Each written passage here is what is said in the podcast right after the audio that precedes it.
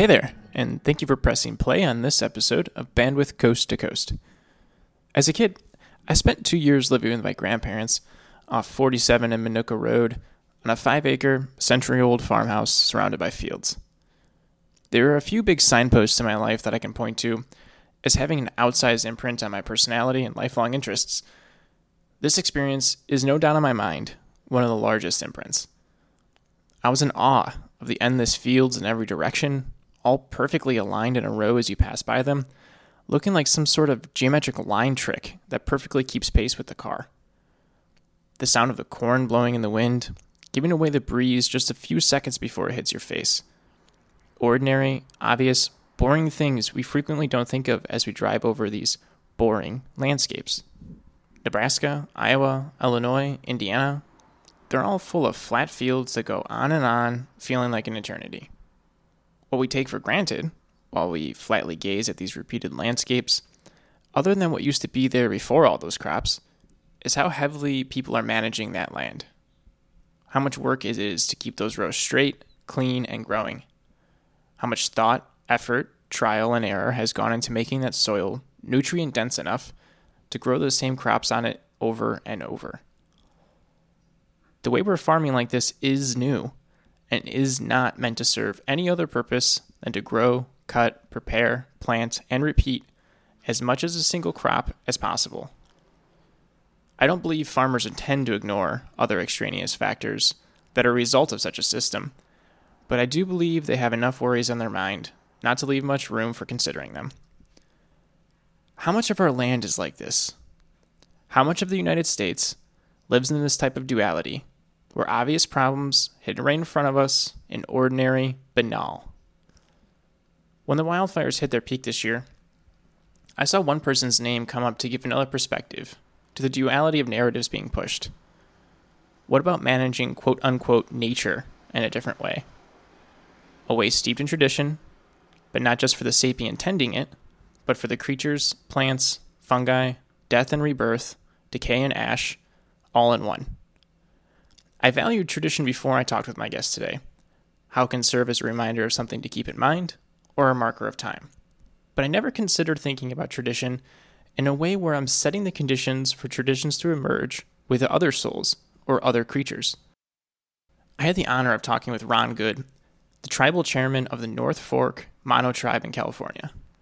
We talked about the terrible state of California meadows, with only 5% of them being healthy, what a healthy forest looks like, how him and his tribe tend to their land, how they got to witness traditions between generations of deer, super producing acorn trees, what, what life was like before Columbus, and a whole lot in between. I hope you get as much out of this as I did. Real quick before the episode starts, if you'd like to find us on your social media platform of choice, sign up for our mailing list to be the first to know about episode drops, know about upcoming guests or opportunities to ask questions and provide suggestions, please visit us at bandwidthpodcast.com.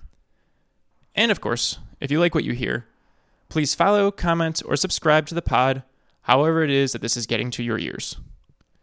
Enjoy!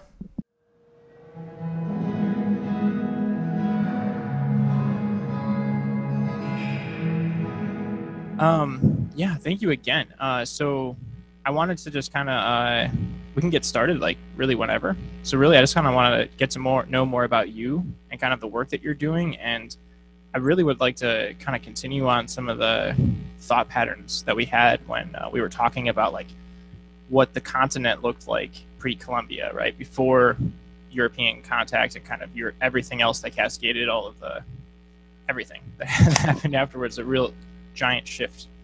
Um, in the world that happened afterwards. So, if you wouldn't mind just kind of introducing yourself really quick, and then we can go from there. Sure. I'm uh, Ron Goode. I'm the tribal chairman for the North Fork Mono Tribe. Uh, we're located in eastern Madera County, and uh, been around here for thousands of years. Yeah, I would love to get into that.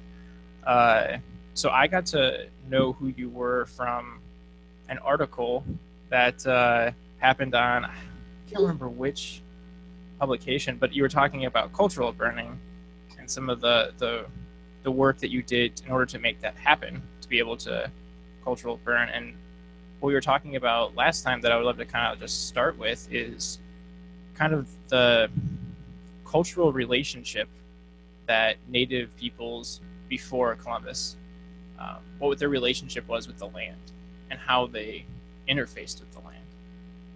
Like your tribe in particular, and we were kind of talking broadly last time, but. Well, that's quite a loaded question. Um,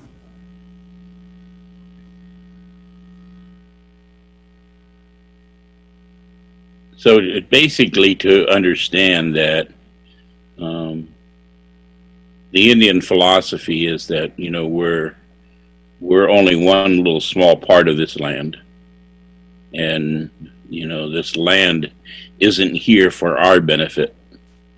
We are here to help benefit everything else. And so basically what we're what that philosophy says is that we are all a community. And that community depends on each other. And that community is plants, trees, water, um, animals, insects, birds, flowers. We're all part of that community. And we all depend on each other. So, you know, birds and bees and butterflies, they depend on that flower. And so, you know, we depend on the trees. Bigger animals depends on the trees.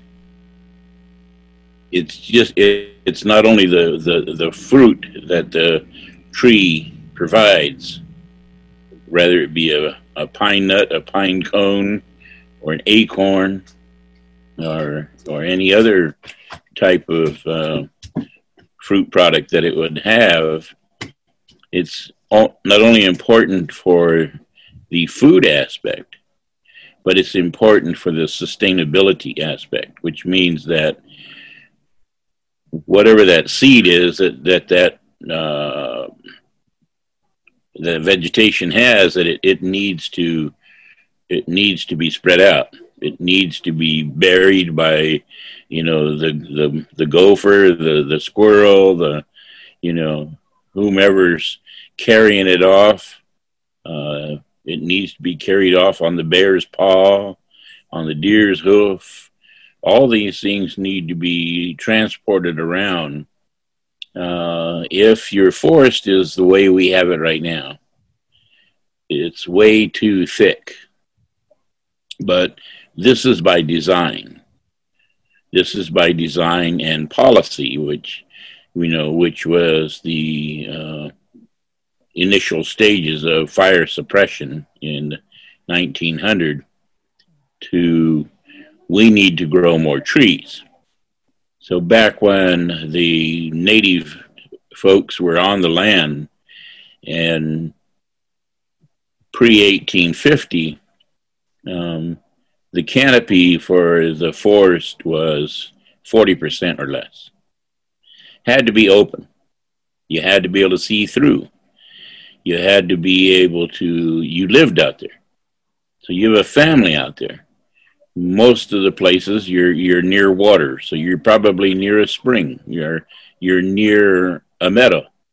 You're near a creek. All these different aspects so that your your water is nearby but if your water is nearby, then so is your food. And so, again, so like I said before. So, so before 1850, for like most of the forest 40 was 40% canopy or less and it had meadows and streams and all that and you're saying that that was by design by design yes the you know we didn't create the meadows per se but there are thousands of meadows out there even right now but you eight, created the conditions for the meadows to be taking place. Right? Yeah. And and they were all functioning properly. Today we have, like I said, 10,000 meadows throughout the Sierra Nevadas. And 70% needs maintenance or repair. 25% is non existent. And only 5% of our meadows are healthy. And it's wow. not about it's not just about restoring the meadow you have to restore the watershed around it. You have to open that up. Keep that open so that when the snow and rain hits the the ground, it, it needs to hit the ground and stay there, not either evaporate in the trees or run off the surface. Right, capture it. Yeah. So when when it's open, the root system holds that water, and it Right. will slowly, slowly, you know, you let that water go down into the meadow. So would you say like uh, uh, pro- one of the problems with the way that modern i mean i would even say water uh, like uh, water maintenance or storage is mostly in reservoirs where i mean before like what you're describing is actually holding water in what like wetlands that are created or root systems that are, are nurtured or meadows and then having that water will eventually get back into the watershed into a stream or something like that Well, you know, uh, we didn't design this. Man didn't design it. I don't know how you believe. I don't really care. We we believe in Creator. We believe that you know Creator made this land, and He didn't put no dams on the creeks, on the rivers. That's what man did. And right now on the San Joaquin River, where I live, there's 15 dams. That doesn't even count the weirs all the way out. You got, you know, congressmen and a president screaming on you, jumping up and down. The water, this is stupid. The water, you know, shouldn't be going to the ocean. The water has to go to the ocean. That was the design of the creeks. It cools the ocean down. And the, right now, scientists will tell you the ocean is warming and the ocean is rising because you know glaciers and everything else is melting well if you're not cooling the system down then of course it's going to do that you know? So i don't know where these people you know get their information or i, I know where they i know where it stems from and it stems from their wallet you know right because, and kind of because well, I mean, that's I, I would say a lot of action you know is totally. you know. Yeah and also kind of a better understanding of things um, one of my own um, personal philosophies is i think that um, anything that's true like truth i think exists in multiple f- uh, facets. It, it can never be one thing. It can never be something you can you can hold on to. It's, it's many things at once. And i think what i find really compelling about what, how you're describing the recognition of the fact that you know if we want food and if we want to be able to thrive here, it's good to recognize the fact that all of the things that we see around us and everything in every direction, of ants all the way through meadows to larger game animals to even bears, right? Um, everything is dependent on everything else. Yeah, well, you know the the the thing that we've got gotten so far away from is our medicines. Every species has their own medicine. Even a dog will go out and eat blade of grass because he needs it. Right. You know, so there are different medicines that all species need.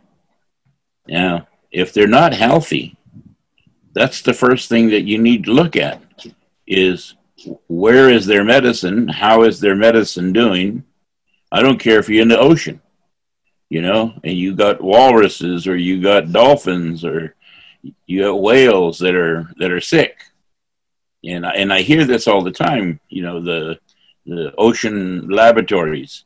Oh, we're doing such a wonderful job because we're we're uh, you know trying to heal these animals and you know and they're, they're sick and it's like well again where is their medicine have you been out there to see what's wrong Right. you know and it's the same on the land. When we burn and we put fire on the land and we're burning resources that's why it's called cultural. When we burn the resources to restore them the medicine plants all come up. They come up at the same time because the seed's there just hasn't had fire for decades. And all of a sudden it's you know you've got all sorts of different medicine plants growing right along with your resource because it needs fire too. It's a natural part of, of that cycle. Um, I want to back up a little bit. Um, so you said pre, we were saying about describing what it was like pre 1918 and, and the 40% of canopy or less. Where's the canopy at now in most of our forests? And you said that that was an intentional shift. I'm, I'm, I'm assuming it's because of timber, but what, 80 to 90%. So it's more than doubled. Oh yeah. And then wow. logging hasn't, is still going on, but it hasn't been, you know, the way that it was back in the 80s and 70s and right which is actually a problem of why there's also the fires are getting more intense yeah so when when the logging got done with a piece of ground it, it was pretty open you know that would open it up and you know lots of uh, cultural resources berries um, you know elderberries gooseberries you know they would all start growing and you know loving it so they it needs needs water and it needs sunshine. Right. You, don't have, you can have all the water you want, but if it don't have sunshine, that don't do any good either. You, all parts of the equation need to be in place. All right, you're just suffocating it in another way. Mm. Um, so, what was that intentional shift then? Was that just neglect of the land that that uh, caused more of the trees to sprout well, up, or was it again? that policy? That policy shift was to keep fire off the land. Keep fire off the land, suppress it so that you can grow more trees, you know. And then so they wanted to grow more trees. And they grew more trees. I mean, even now, even even today, uh, I've been out with forest folks, and you driving along and you see this little ten acre grove, and it all the pine trees are one kind of pine tree and it's all like 25 years old. You say, well, wait a minute, what is that? Oh, well, that's so and so's uh, uh, grove he planted when he first came to work here 25 years ago. Well, why didn't he tend it? Why didn't he go in and thin it? Right.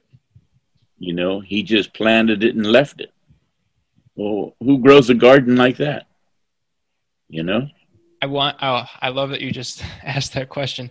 So when we were talking last time, uh, I asked you if a, a framework of thinking about this is not to think of like I think the easiest way for like a listener to under, to to get the concept would be like nature, right?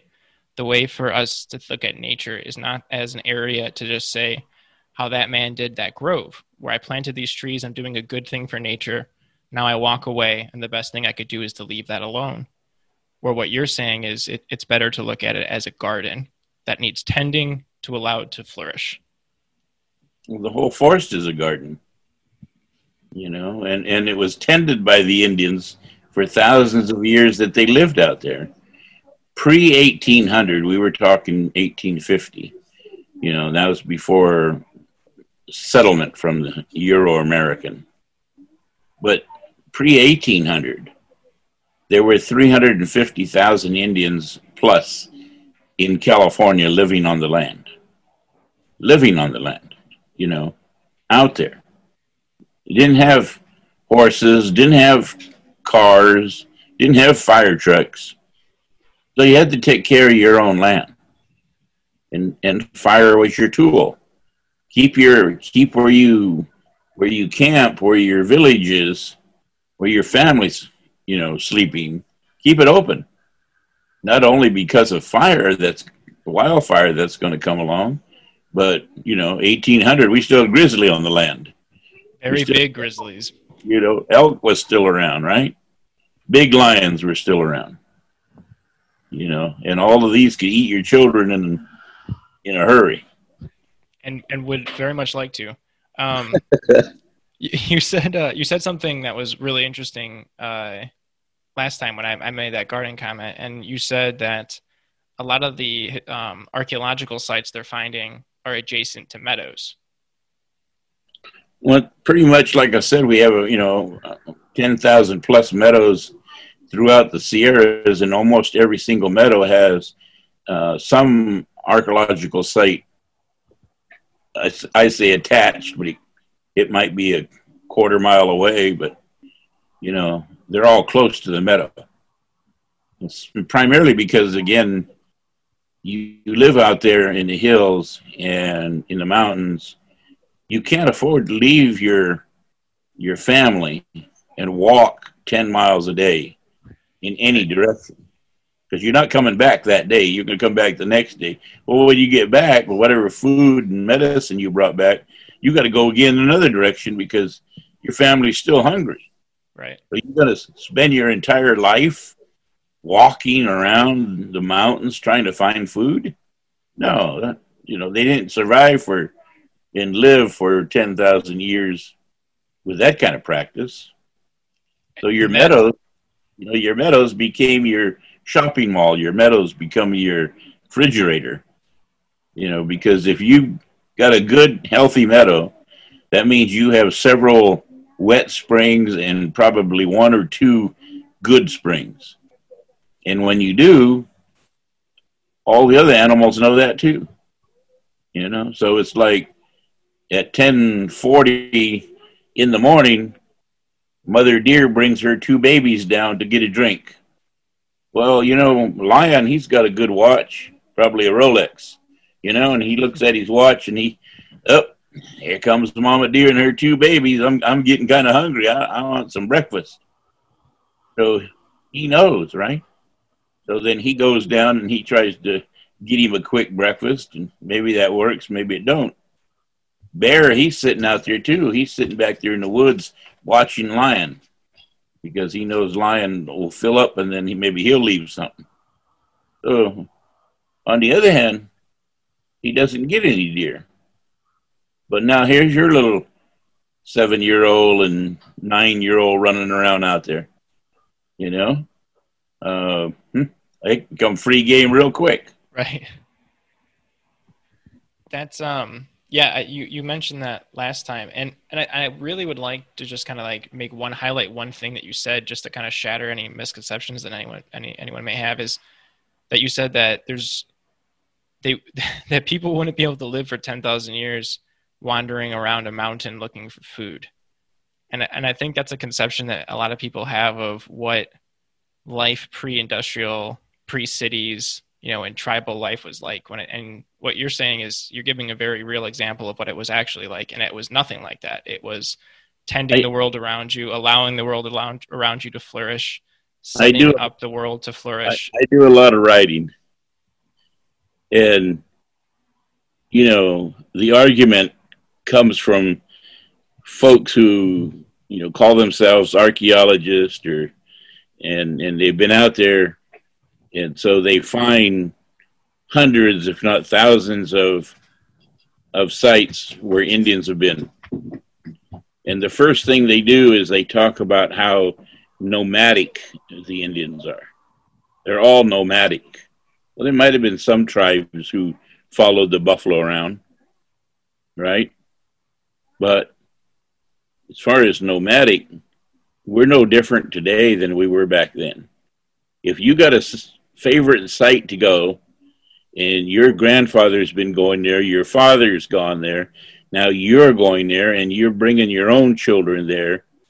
For four different generations, you like to go to this one spot to go camp.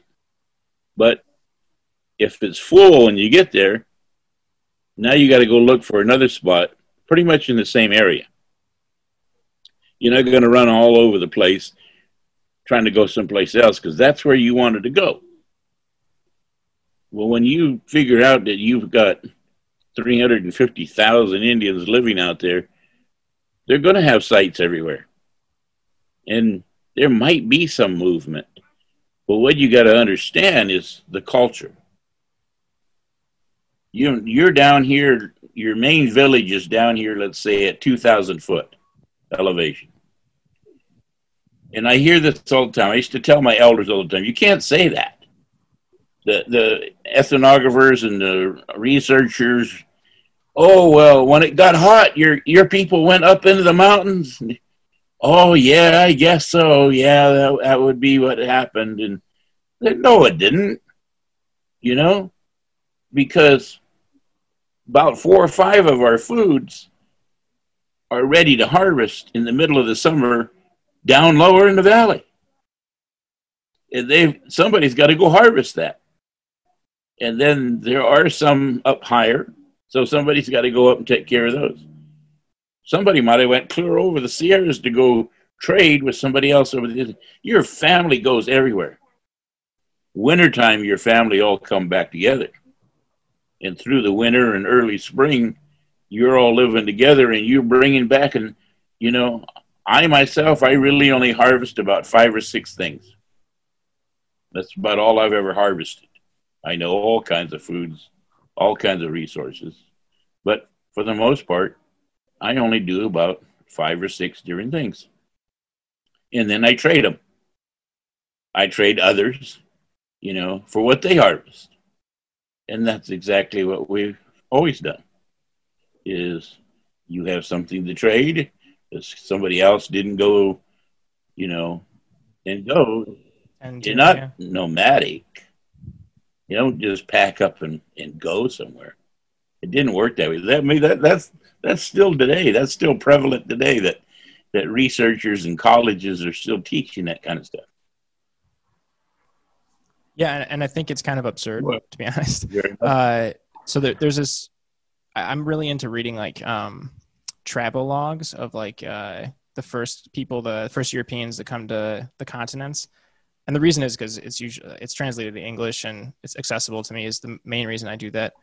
Also because the descriptions that they have of before disease went through is quite it's quite it's it's it's so opposite of what per, like conceptions are in the mainstream kind of narrative and it's like you know maybe there was some people that their their sole culture was to move around but the variance in culture from east to west coast to you know up and up north and south within bands well, you know, you know like a, a, within different bands got, of tribes it's we're, so we're in a pandemic right now.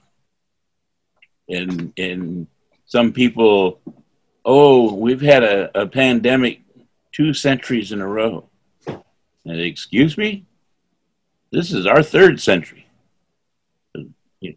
back right. back in the early 1800s, we had every disease that the white man could think of to bring into us. You know, and it it killed yeah. whole villages. So yeah. you know,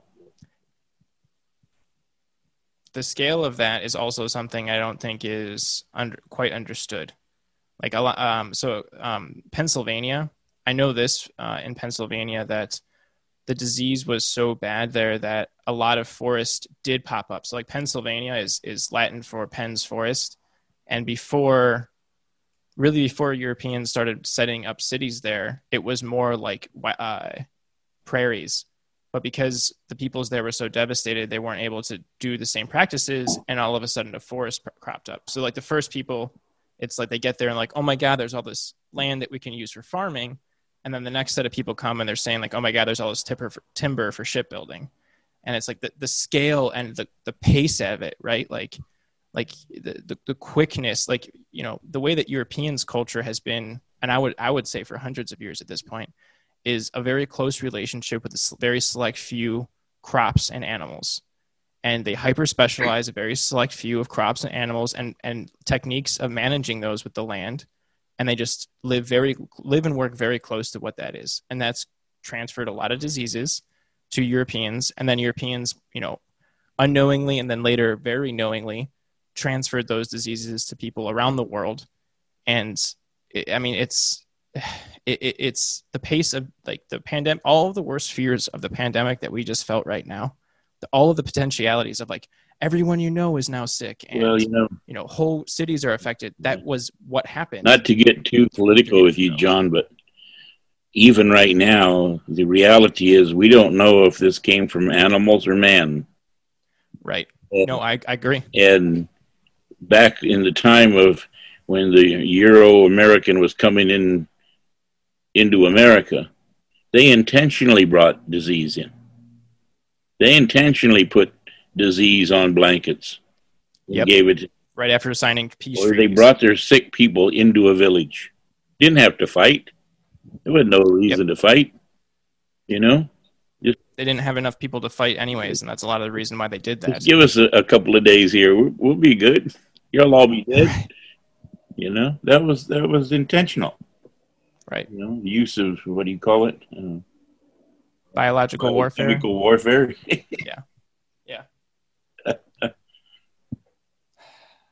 um yeah it's it's something i think about very often very often. I mean i'm from the midwest and i grew up i, I lived for several years like surrounded by cornfields. Like my backyard was a cornfield for a couple years you know several years and i and i understood that and and i you know i thought that it was it was what was what happened is you know what i mean? It's just the, this, this is the way we farm. This is what happens and this is you know you rotate the crops between corn and soybean because you know corn takes nitrogen out and soybean puts nitrogen in.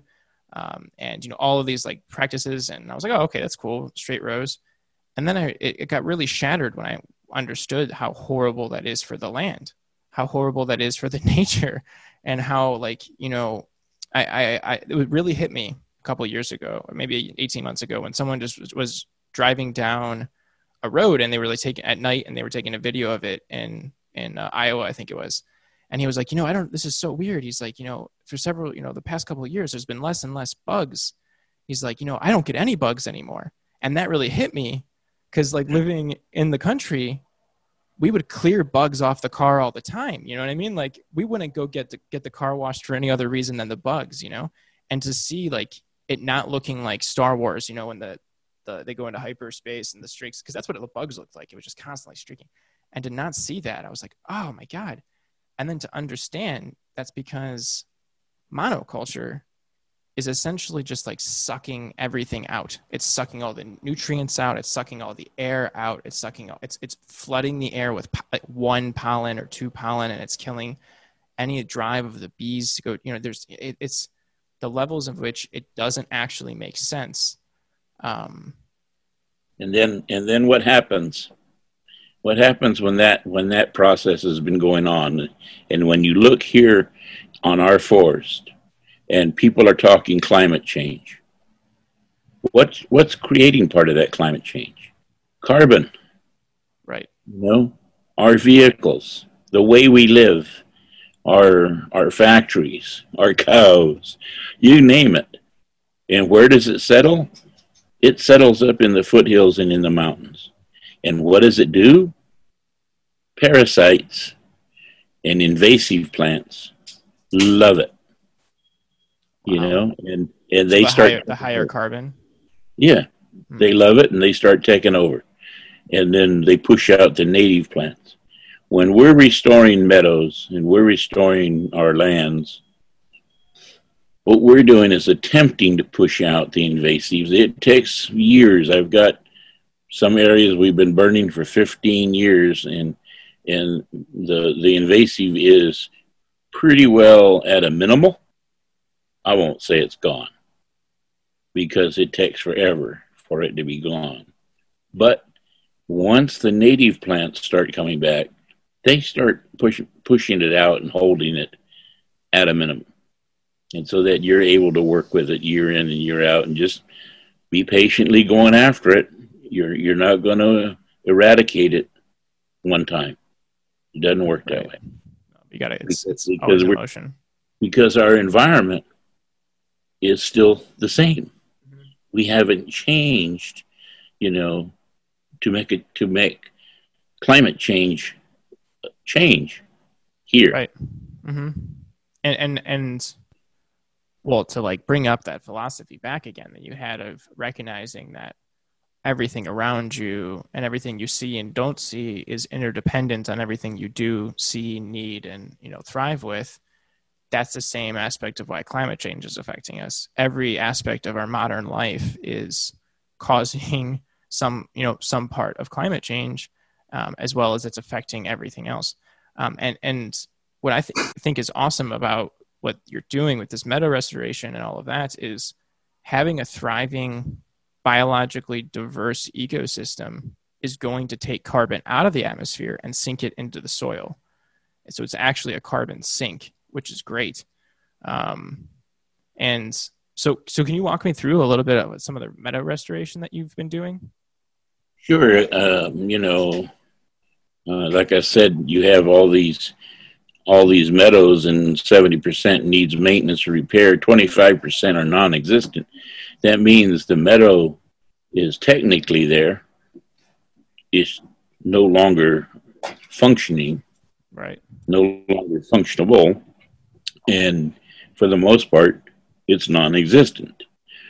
But that doesn't mean that it can't be restored and so you have to come in, you have to remove, eradicate what don't belong on there. And if it's uh, a uh, hundred pine trees that somebody planted on your meadow, which is often, really? you know, then they just, they just planted it just to plant it, or planted it for timber, or planted it for timber, and it, it had all the water it needed, so you can plant it and leave it. You know, right? No, so you remove it. You you you take the water suckers off. To understand something on a little bit more scientific level is big big trees, pine trees, oaks, they will suck water up two meters, you know, that's six to seven feet deep. And so you can look around at your water table out there and it might be eight feet down, and most of your big trees are somewhat healthy. You can tell they're, they're stressing trying to get water. Mm-hmm. But the smaller vegetation, they can only go down one meter. And then your plants and your flowers, they can only go down one to two feet for their water. So they come out nice when you're open the land and the water table comes up. Then they're quite evident. There are flowers everywhere. Right. Then, then as the as the water subsides, then the flower dies off. But if your water is able to keep coming back up each year, you know, then you're going to have this this flower base. Now, what does that mean? That means you're now providing food for more insects, for you know smaller, you know reptiles, and birds, and so we do a count of all of our meadows. We count different species. And we might start with 15 or 20. In a matter of two or three years, we are at 125 to 160 different species. Wow. Because we've opened the meadow up. We've brought water back. And when you do, then all these species they need food too. And they also depend on each other. So you know there's food for them and they have what they need. And that and that's how the the the, it, the meadow works you know? Right. So. So how how do you so you restore it through through burns right? That's how you pull the water not always no, Not okay. Man- manicuring, I call it landscape. Okay. We do sunburning. Um, there's a, every now and then. I haven't had actually been to. Uh, uh, I did a recent uh, burn of uh, three acres, in which everybody was calling it a meadow because it was between a, a pond and a creek. and when it got done, it looked like a meadow. That's Awesome. You know, when it when it resprouted, but um, for the most part, you know, we're not going to go in and set something on fire. We're going to go in and spot burn places that maybe there's invasives. Maybe uh, the grass needs to return here. Maybe maybe different vegetation needs to be brought in. So we might actually have to go dig some up someplace else and bring them up over here. Not necessarily from another meadow, but within its own system. You go hmm. find pieces and bring them back to where they want. When you start looking at the oaks and you see that you've opened up the the canopy and the oaks are now let's say you have 60 oaks and you had three oaks that produced acorn but after you put fire underneath them cleared the duff and in most cases, the duff is anywhere from one foot to two feet deep. And by duff, you just mean like, oh, like yeah, so just like old sticks. Well, inside that duff is weevils and worms and all sorts of different parasites. You know, they're all thriving. That's their home. hmm But so bad that every acorn that drops to the ground, you know, becomes spoiled to a sense where Right, it just gets eaten up. attacks it, right? Right. Well, that's no longer a healthy nut for even the animal. It's not even healthy for them, let alone for a human. We've gone to the point where we've burned under a oak, cleared the duff, and yet the acorn was still bad. So then we started looking at the tree, and we even lifted the canopy on the tree to get it away from the ground. That kind of worked we began to open up fresh acorn. Had a cap on it, still green. Pull the cap open and there's holes under the cap. Well, these things, you know, worms and weevils and everything attacking this acorn before it even matured. Hmm. That's how bad, you know, it was. So, so you basically have to kind of like restart. You have to put fire under that tree, smoke it. You might have to do this, you know, for three years before you start to get a change and make a change. And then all of a sudden, uh, I know one of our meadows we had uh, 62 black oaks and 49 golden oaks. And three or four golden oaks produced acorn, and same we had three, four black oaks that produced some acorn. Now, since we've been there for 15 years and we've had three fires on there, so now we have uh, almost every golden oak has acorn, Wow. And- and numerous black oaks are have acorn. But we also have about a half a dozen trees that we call mass producers. So most acorn trees will produce 50 to 100 pounds of acorn. You know, a good a good acorn tree is 200 pounds of acorn. wow. I didn't know that. That's a lot. But a mass producer, a mass producer will give you 400 pounds of acorn. wow. One tree. Why? Because it's going to have three different crops. You're going to have an early crop, a mid crop, and an end crop. Oh, wow. and they're all lower, middle, and higher levels. But when it's producing, and it's going to be big acorns and good acorns, you know, and so you get three or four of those. You don't have to go nowhere. Right. You know, That's a lot of protein. I just, I just go to one spot and gather seven or eight big boxes of of acorn, and you know, then I donate them to my acorn makers, and I eat free acorn most of the year. That's great. but you know that's all part of the part of the way but what's So where, important where are these trees? Where I'm are not- these meadows? i'm not telling you Okay. No. No, I mean, are they in your land? Like, are they in your managed land? yeah i'm just kidding you yeah they're they're up in the foot in the mountains That's the thing great. is when you have acorn. You've got tons of squirrels the gray squirrels and ground squirrels. They're all coming in the little gophers the moles. They're grabbing acorn. They're stashing acorn. And when they do they go bury it. And pretty soon you've got a hundred little oaks growing. You know like a like a carpet of oaks all over and you need that. Why? Because mother deer brings her fawns.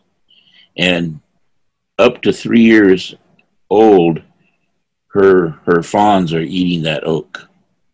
And you could look at the oak and you could see you know they've been eating on this for two years. They've been eating on this last week. Wow. and that's when we come in and we either clip them or burn them and give them different levels growing so that they keep bringing now you take it real quick you take the mother the mother takes two and a half years to have a baby. Takes eight months to have the baby. That's a little more than three years. That's a three year plus cycle, and you're looking at three to five year cycle on those little oaks. And you change them out.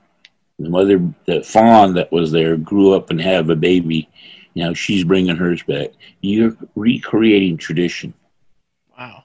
And I go out on these meadows, and there's three or four mothers out there with their babies. Sometimes black bears over there laying around, you know, up by the spring, and you see fresh deer kill, hind quarter gone or neck gone, you know, lion drug his kill over there. And you say, well, well, why would lion bring his kill over here? Why didn't he just eat it where he got it? But he brought it over there, and after he filled up, all the other animals came to eat. And when they're all done, mole and porcupine and squirrel and everybody else, they come to eat the bone. So you look at the bone and you got different teeth marks because they need that calcium. And so they're coming to get that's part of their medicine. So this deer went from food to medicine. Wow. And and the lion brought it there because he was generous.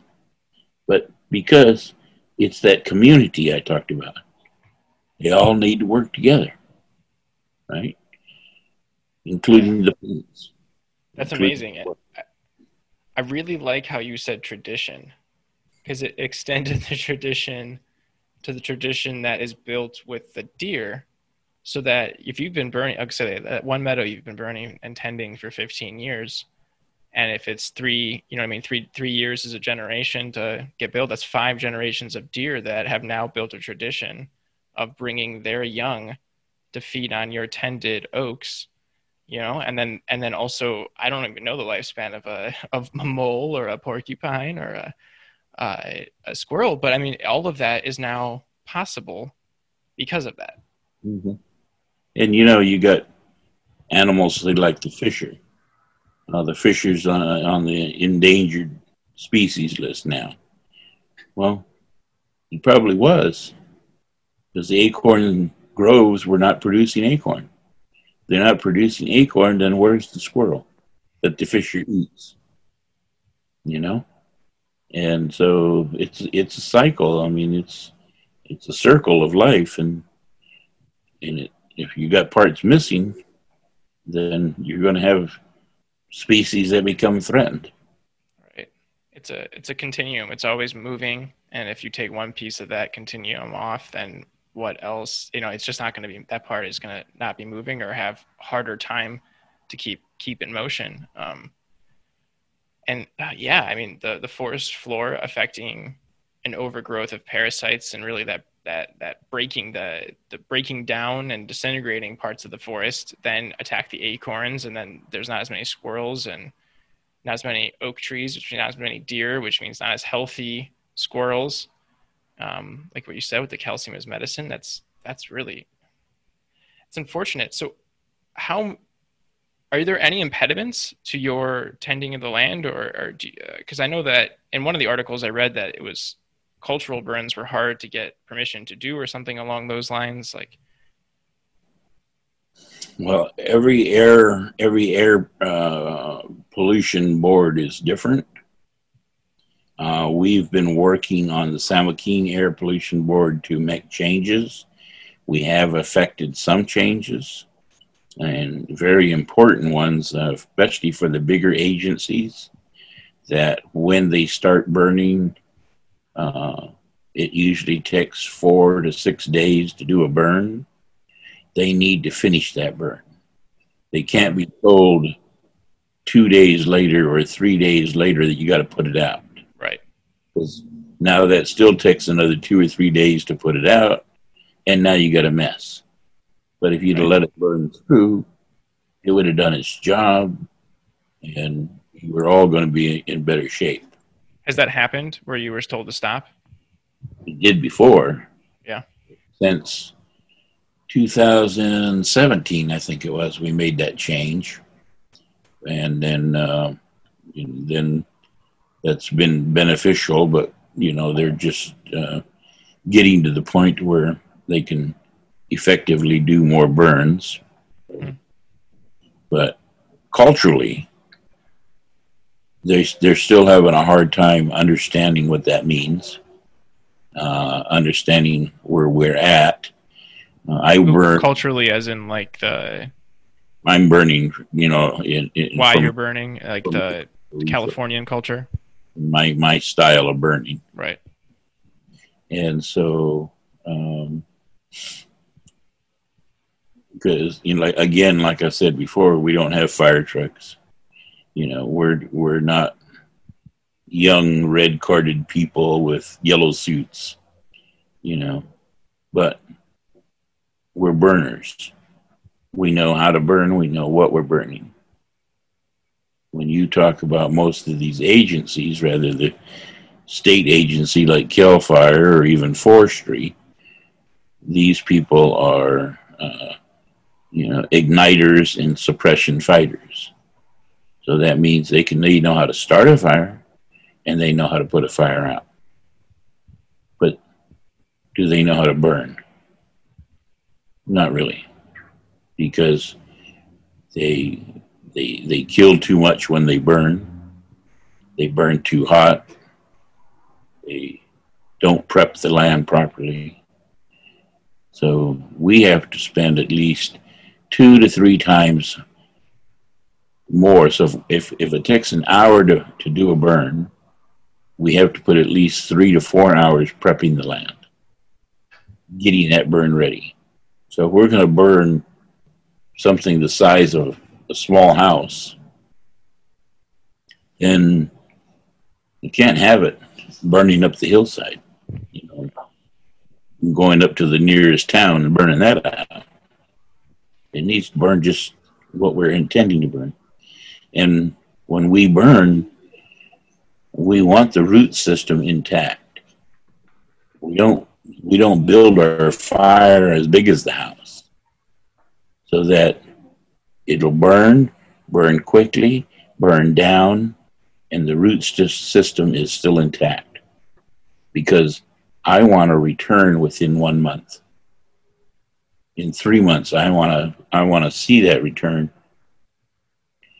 to be two to three feet tall. You know, I'm trying to get new life. I want greenery. I want a vegetation that's going to hold water. I'm not prescribed fire where I'm burning for fuel reduction and I don't want anything returned to the land. Right. You're just trying to reduce the risk of catastrophe as opposed to what you're saying, which is tending your garden. Um, That's what's on fire right now. Yes, it's the it's the overbuilt of seventy plus years of unmaintenanced overbrush that just needed a lightning strike to make an entire mountainside to go up. I mean, for the, for the most part, the shrubbery that's out there, it's alive. It's not very healthy, right? But it's alive, and almost every shrubbery has dry limbs or right. has uh, something attacking the bark. Uh, and mistletoe. It could have a California dodder. It could have uh, lichen. All sorts of things that have been uh, working on these trees and slowly killing it. But you know, it's still waiting for fire. Right. But well, all those things that are slowly killing it also re- increase the risk of fire because you're going to have trees that are not as strong like right just like you have trees that don't produce acorns and some that are you know over mass producers you're going to have some trees that are not going to be able to fight off that which then become an increased risk for fire. Um, and they're not getting tended to either. Um, and if there's nothing actually holding water there that's there's no healthy system to keep everything going. So the water is going to be further and further down, which means less and less trees have it, which, you know what I mean? Like it, it definitely is a tumble towards catastrophe. Um, so you said you want to come back in a month. So you, you burn and then do you come back to just monitor or are you tending in that month, three month cycle or while this is this meadow is burned? Are you are you coming back to make sure that and you know other species aren't cropping up again and pulling them? Um, Most of the time, the, if there's other species, it's medicine plants, and they have a shorter lifespan. Mm. So, and they'll be they'll be around for a year or two, and then they're gone. They travel. So, I know that it won't be long before they're out of the system there, and then that that vegetation is going to be become stronger. But the only thing we tend after that is the outer perimeter, keeping the outer perimeter open so that these this vegetation that we burned has a better chance. One, we want it to be producing a fruit if it has it, and you know a cultural resource if it if it has it. Be, being uh, say redbud, for instance. So redbud is a basketry stick, and so we want good shoots. We don't we don't want a redbud that is, you know, growing a dozen limbs on one stalk. It's not a good redbud. But so you have your harvesters come in every year, and they thin it. They don't wipe it out. They thin it and then you, you keep keep this cycle going. Now, after four or five years, I might need to reburn it again. But you know, this is part of the cycle. It just gets mm-hmm. right back into the cycle. In the meantime, I've had several basket makers there gathering right armloads from that one plant, and then your your sourberry or three leaf sumac, for instance, it also has a stick for basketry, different kind of basket. And then, but it has a berry for food, you know, and then uh, within it, you might have other medicinal plants that grow kind of attached to it. So that one, I probably won't have to retouch for another 15 years because it's going to grow, it's going to produce before anything starts to happen to it. Yeah, so it's going to have a good life. 15 years from now, I probably won't be burning anyway, but someone will. That's the whole generational aspect that I'm training my younger nephews, I'm training my grandchildren. I'm, you know, so that when they each of them get older, you know, my nephews and nieces are going to train younger ones. And you keep that cycle going. It becomes part of the tradition, like I was talking about with the deer, right? That's really that's that's really beautiful. You got it. Um, I have a question. So seventy percent of actually, all right, ninety-five percent of meadows need work, right? Yes. Why isn't that being done? Good question. I've done six, and we got nine that we're gonna that we're assessing right now with the Forest Service. Um, a few on, on, Forest Service land or on your land? Yeah, yeah Forest, Forest Service. And a few tribes are are working. Uh, a couple of parks that I'm aware of, like Sequoia Park, uh, have gone in and put hundreds or or thousands of dollars into a meadow to restore it. I mean, it was the most beautiful thing I ever seen because they diverted the water, they took out the natural plants, and then they came back and restored the land the way it should be, put a new bridge in, put the plants that they dug up back into under where it belongs, and then went up and put uh, logs and, and avenues in that is going to change the water flow so that it's not creating it's not flowing in one spot but but flowing in the whole whole meadow area. Wow.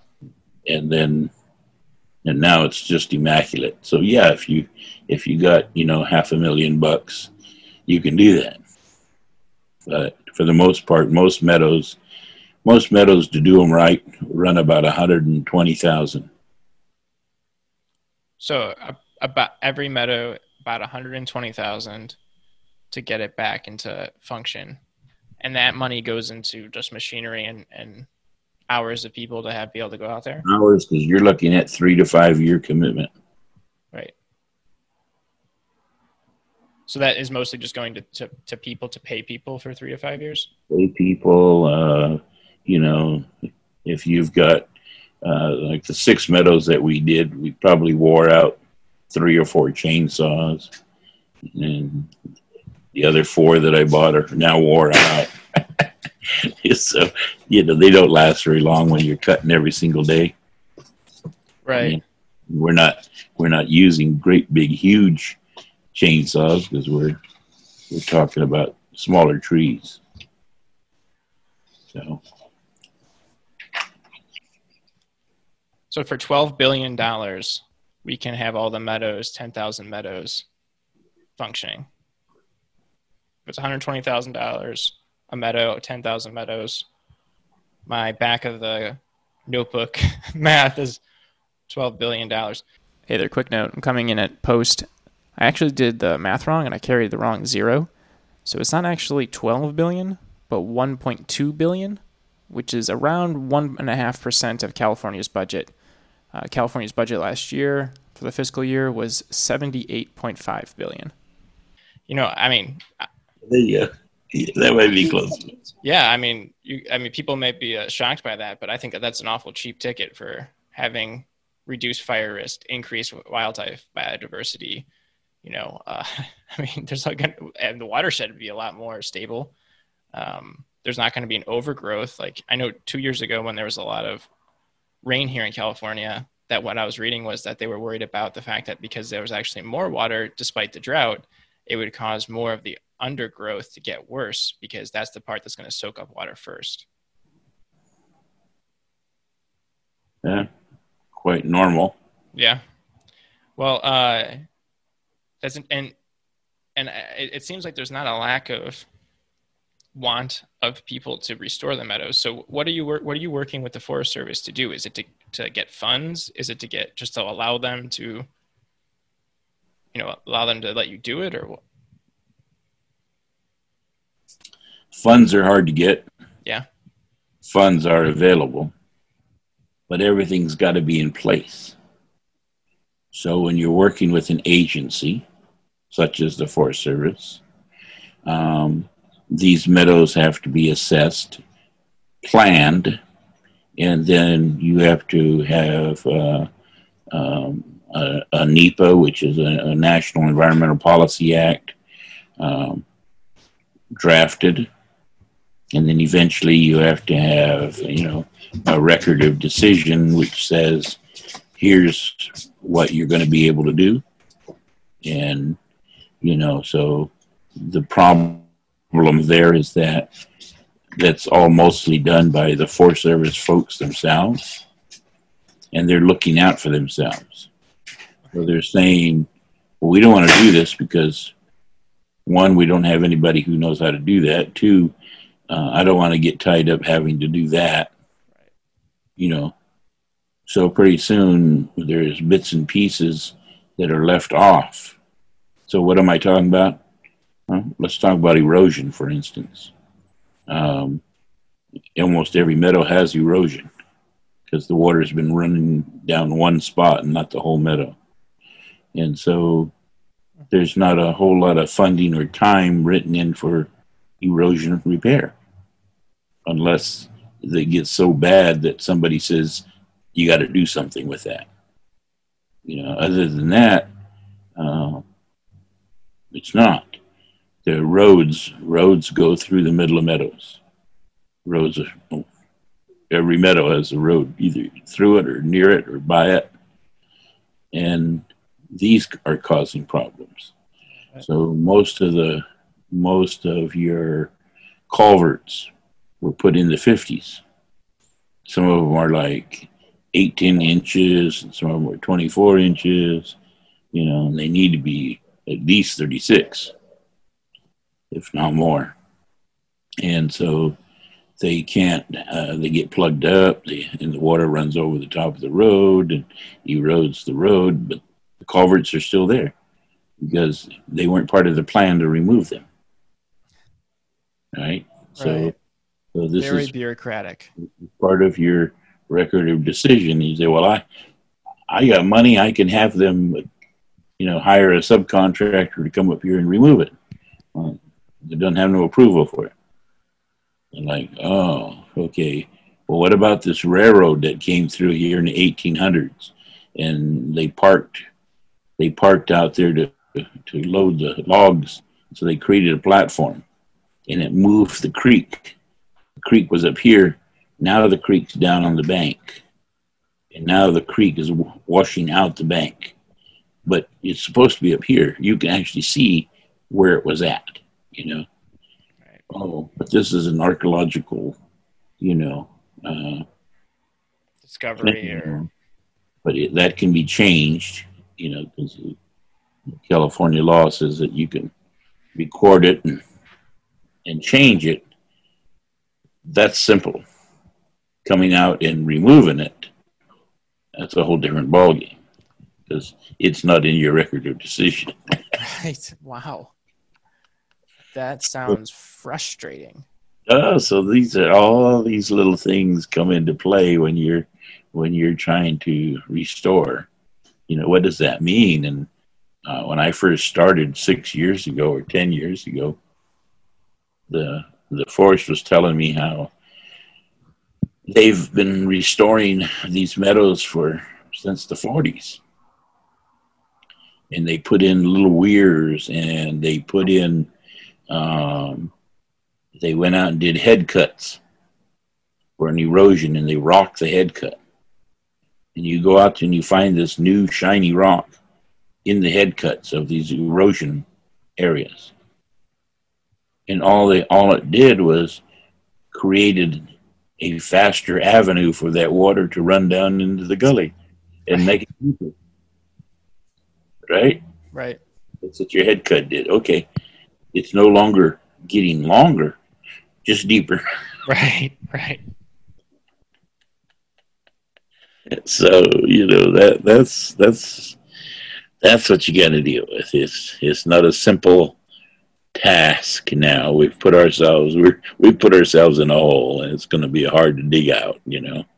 And all of the the checks that we wrote are becoming coming due at once. Yeah. Um, how do you keep motivated while you're dealing with such bullshit? uh, because sometimes what I do is just leave them alone for a while and go go work on another project, and then pretty soon they come back. You know, like I thought we were going to do this. Well, I thought so too, but I don't see no movement. You know, Right. when I see movement, so I will tell you this much that um, I've been working over the years. Took me five years to effect an agreement with the forest called a master agreement, cost share master agreement, in which we will be doing our own burning, we will be doing our own certification, we will be running, you know, our own same operation we're running now, but we'll be in charge. And that took 2018, we got it signed. Congratulations. That's awesome. That's a huge deal. I'm very happy to hear that. 2020, we finally got the first supplemental agreement to work on a project. Oh God. And, and this one is for two years. So 2022, we will finally be able to put it in Wow. play. Oh my God. Four years. well, I'm glad that you and your your uh, and the North Fork are North Fork are continuing to work at this because I keep telling them this old horse is going to lay down in one of those meadows pretty soon. So I don't know, you know. you look got- you got a lot of fight left in you. Yeah, I'm gonna have to go pretty soon, but yeah, well, that that's quite all right. We can we can pause here. I I really thank you again for for coming on, and I'll ask for you know we can follow up in an email like where people could donate you know to to this cause and any of the any more resources that you would like to share. I would I would definitely like to put that in the in the notes. Um, I'll pause the recording in a second, but before I do that, is there anything else you wanted to to add before uh, we can we can chat for one more second before we go? But if there's anything else you wanted to add while we're recording? I I don't know. We've covered a lot of ground. Okay. Well, thank you again, Ron. There's always more to more to discuss and think about, you know. Yeah, definitely. Yeah, and then you know, it's like I said, uh, I was doing a interview with German TV yesterday, and they they kept trying to get a political statement out of me, and that political statement was, well, the president says it's it's um, you know land management problem, and the governor says it's climate change. You know, which is it? I said it's both. Yes, it's both. So then, pretty soon, it was well, the president says this, and the governor says that. Which one would you go with if you had to go with one? But neither. Neither? Yeah, neither. Neither because they're both correct, but they're both incorrect. Right. They're both incorrect because neither one of them, the president nor the governor, understands the land. Right. They don't understand you know, what the land needs and how you're supposed to take care of it. If you don't understand that, how can you be making comments and statements? Well, you can because you're a politician. But, you know, the reality is, you know, they don't know. Right. I'll leave you I'll leave you with this same comment that I left with these those guys was I've been all over the world. I've been to Australia been to visit with the Maori. Uh, they have water issues, and I deal with water all the time, water and fire. But with the Aborigines, it's you know fire, and I've been there to speak to eleven different tribes, and uh, they've been here to our meadows and our burns.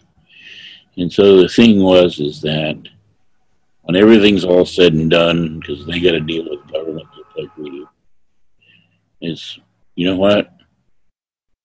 We can only affect what we do in our backyard. So go home, work on your backyards, and keep working on your backyards because it's all we got.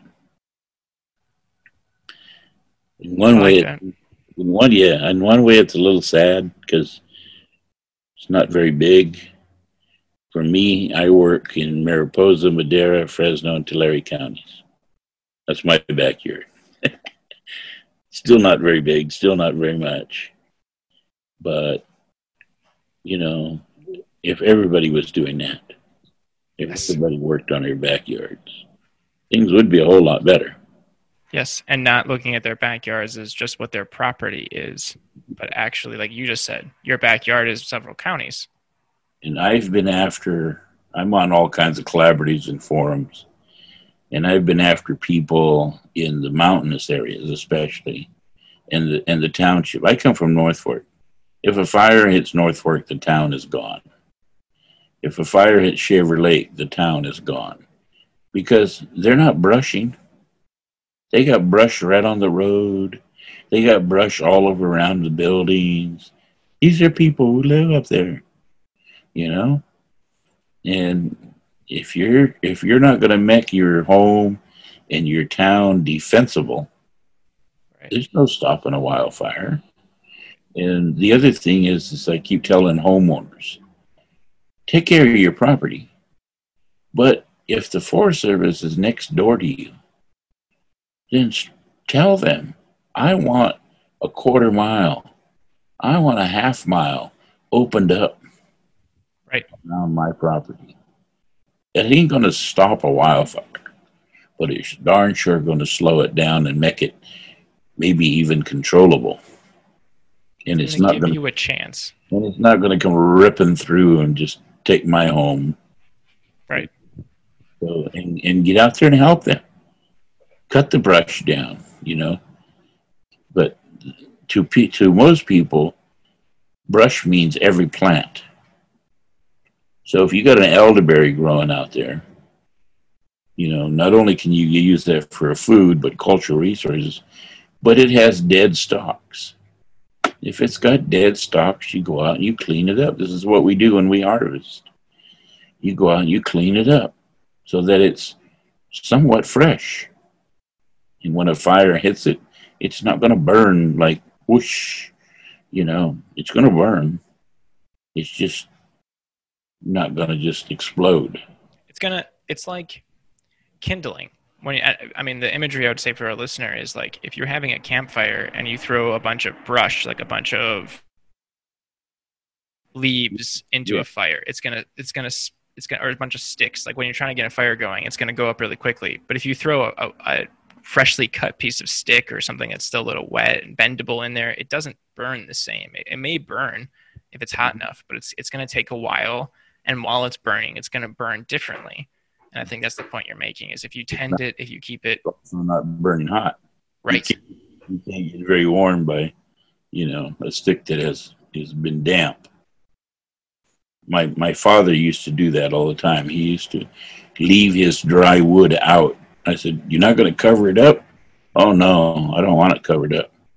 I want my my dry wood to get damp, to get wet, because when I bring it in the house, in a day or two, it's going to the top will thaw out and then it'll burn slower. Right. But it will still warm me. right, because you don't need it to get that hot, and you want it to burn slower, right? Mm-hmm. Yeah, no, that's I, I like that message too is to tend to your backyard learn your back i would say add to that learn your backyard right? What's the area around you and how can you get you know help out with that? I think that that's great. All right. I, I appreciate it ron. Thank you very much. Thanks.